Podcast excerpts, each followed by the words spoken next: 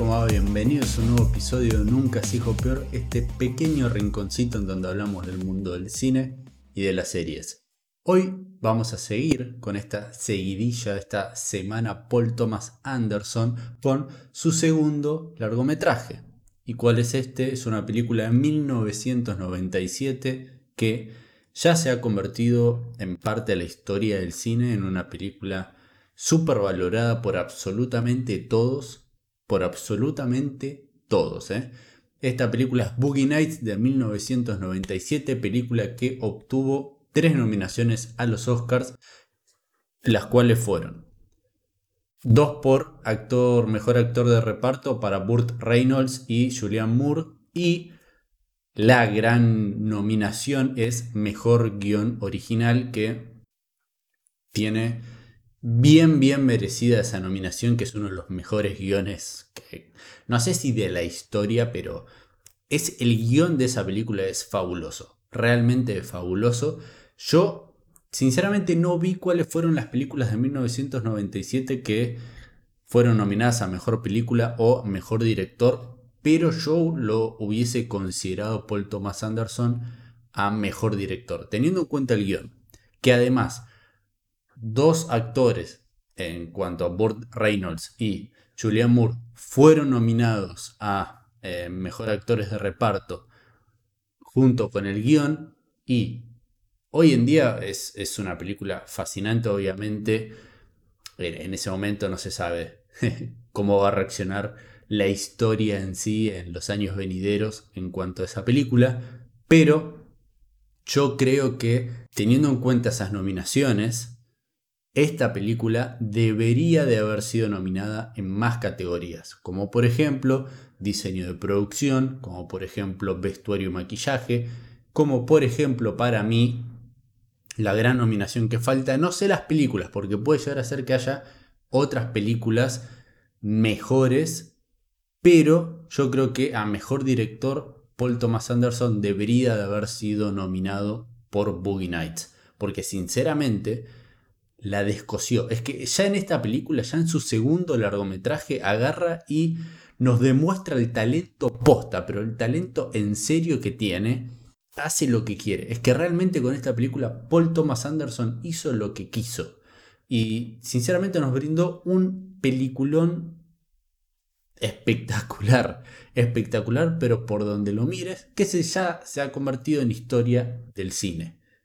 Es fascinante. Y mientras yo veía esta película, porque es una película que nunca la había visto entera hasta hace unos días cuando me decidí de ver absolutamente toda la filmografía de este director. La había visto por partes y las veces que yo la había visto por partes nunca a mí me había logrado llamar la atención o pensaba que era una boludez. Más que nada por el tema que trataba como la historia principal, por así decirlo, de este eh, actor, que este pibe que sale de la nada y comienza a adentrarse en el mundo del cine porno de los años 70, 80, si mal no recuerdo. 70 creo.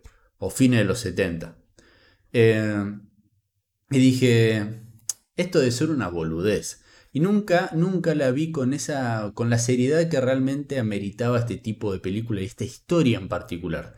Habré visto escenas por ahí, pero nunca había llamado mi atención hasta que dije, bueno, basta, tengo que ver esta película entera y bien. y para mi sorpresa es fascinante. No sé, tengo todavía que hacer como un, una valoración final, que eso seguramente lo termina haciendo con la última película de Paul Thomas Anderson, Phantom Thread, o que haga un, un video completamente aparte donde arranqué las películas para hablar también de la valoración final de toda su filmografía y de lo que opino de cada una, ya habiendo, ah, ya habiendo hecho una crítica y una review de todas, pero pensándolo así ahora rápido, es muy probable que esta haya sido la película en donde mayor divertimento y entretenimiento tuve durante todo su visionado. Es una película que es más que probable que haya sido la que más me haya entretenido y divertido, como dije antes, dentro de toda la filmografía cuando te pones a comparar toda la filmografía de Paul Thomas Anderson. Esto no quiere decir que sea la mejor película de él o la mejor historia o los mejores personajes, etc. No. Yo donde mayor tuve un entretenimiento de estar, de que realmente estar pasándola bien por la historia que estaba viendo, las actuaciones, las escenas, por más que es realmente una historia bastante trágica, logras eh, y logra que todo el tiempo estés entretenido y por alguna que otra cosita te estés divirtiendo. Por más que estés viendo cosas súper violentas, duras, eh, excesos, etc. En ese, eh, cuando lo ves desde ese punto de vista, sí, es más que probable que esta haya sido la película de su filmografía donde más yo estuve entretenido. Para mí, Boogie Nights, desde que comenzó hasta que terminó, eh, en mi cabeza reflotaba la idea constante de que esta era la película y la mezcla perfecta entre Goodfellas de Martin Scorsese y Pulp Fiction de Tarantino. Es que hay una mezcla absoluta donde yo creo que además Paul Thomas Anderson, además de agregar el valor agregado de su talento, quiso brindar algún tipo de homenaje y de basarse y de querer hacer esta película posta, eh, tomando conceptos y herramientas tanto eh, a nivel de historia, de cómo contar en el storytelling, o sea, cómo se va a contar esta historia, de los planos, cómo, cómo fueron trabajados y manejados, eh, los personajes y las conversaciones y las escenas quizás a veces ridículas que después quizás terminan en algo sumamente dramático, trágico y violento, donde había mucho de Goodfellas, pero la Goodfellas de, o sea, es la Goodfellas del cine porno. Es como llevar la mafia que, nos retrató Martin Scorsese y cómo estaba estructurada esta historia de esta persona que se adentra en el mundo de la mafia y cómo va a terminar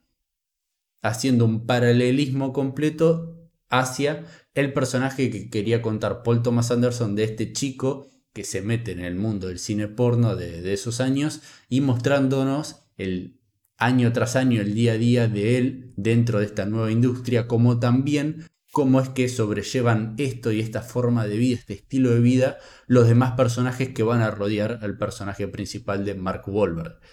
La verdad, esta película me encantó. Eh, es de esas películas que no querés que terminen nunca. Es decir, a ver, no sé cuánto duraba, dos horas treinta, dos horas treinta y pico. Y sinceramente es como que estás sumergido en la historia, la estás pasando tan bien y, es tan... No, no, quiero decir colorinche, pero tiene tantas cosas para ver y, es una belleza visual cuando nos ponemos a hablar en cuanto al guion, fascinante. El diseño de producción, como había mencionado antes. La cinematografía, el nivel de actuaciones y el trabajo que se hizo con las tomas y el manejo de la cámara es belleza visual. Y además, tenés todo eso junto, entonces es como que estás, la estás pasando muy bien y no querés que termine esa historia. Y lo que logra también es que te interesen una barbaridad los personajes y no querés que termine. O querés ver lo más posible. Querés saber hasta qué punto van a llegar y más aún porque necesitas saber cómo va a terminar su historia qué, va, va, a pasar después. Y cuando termina la película, igualmente seguís teniendo ganas de, bueno, pero me gustaría saber todavía cómo sigue la cosa, o sea, cómo les termina yendo después. ¿Vuelven a tener éxito? ¿No vuelven a tener éxito? Querés saber más y más y más y ya te olvidas, te, te sumergís en la historia y te olvidas de eh, yo qué sé, el, tiempo que, que, estás llevando o te está llevando a ver la película. Ya eso no importa. Lo que importa es acabar esa historia o no querer que acabe y sumergirte en, en, este drama en sí que están viviendo los personajes. Y por otro lado, que esto es algo que también está relacionado con lo que acabo de decir, es la naturalidad con la que avanza la trama es increíble donde después va a terminar llegando a los últimos 40 minutos donde se puede decir que es el clímax de la película y es una locura abismal. Y es increíble, es una labor fascinante lo que termina haciendo Paul Thomas Anderson de mostrarte este, esta, esta historia sumamente dura, violenta, llena de excesos y adicciones. Y es en sí una tragedia, pero además mezclarte absolutamente esto, temas tan profundos y feos y duros de ver por momentos, con comedia. Y que constantemente vos te sientas divertido y entretenido con lo que ves, por más que sabes que lo que estás viendo es horrible. Y, eso es increíble, es realmente esa fusión que pudo hacer entre comedia y, tragedia, Paul Thomas Anderson es, es fascinante. Así que, sin lugar a dudas, esta es una película que absolutamente todos tienen que ver. Yo eh, durante todo su visionado la pasé muy bien, me gustó mucho. No considero que sea la mejor película aunque eso, bueno, después lo tengo que pensar bien cuando haga ranking. quizás termine siendo la mejor. Es muy probable que esté entre las mejores tres. Puede ser. Igualmente después vamos a tener o sea, una justificación de por qué va a estar cada una en cada puesto. Pero esta película es de las, mejores, de las mejores Paul Thomas Anderson. Seguro. Y es una película que absolutamente todos tienen que ver. Así que bueno.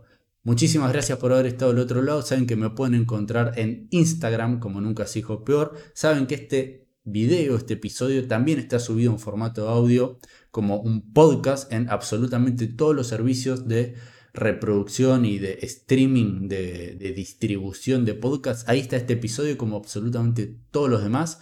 Y bueno, si estás ahí en YouTube mirando, mirando, mirándome, eh, si te gusta el contenido que hago, sabes que te puedes suscribir y ponerle me gusta a, a este video, que eso me ayudaría y colaborarías conmigo una barbaridad. Así que bueno, muchísimas gracias por haber estado al otro lado viendo este video hasta este preciso momento. Nos vemos y nos escuchamos en el próximo episodio.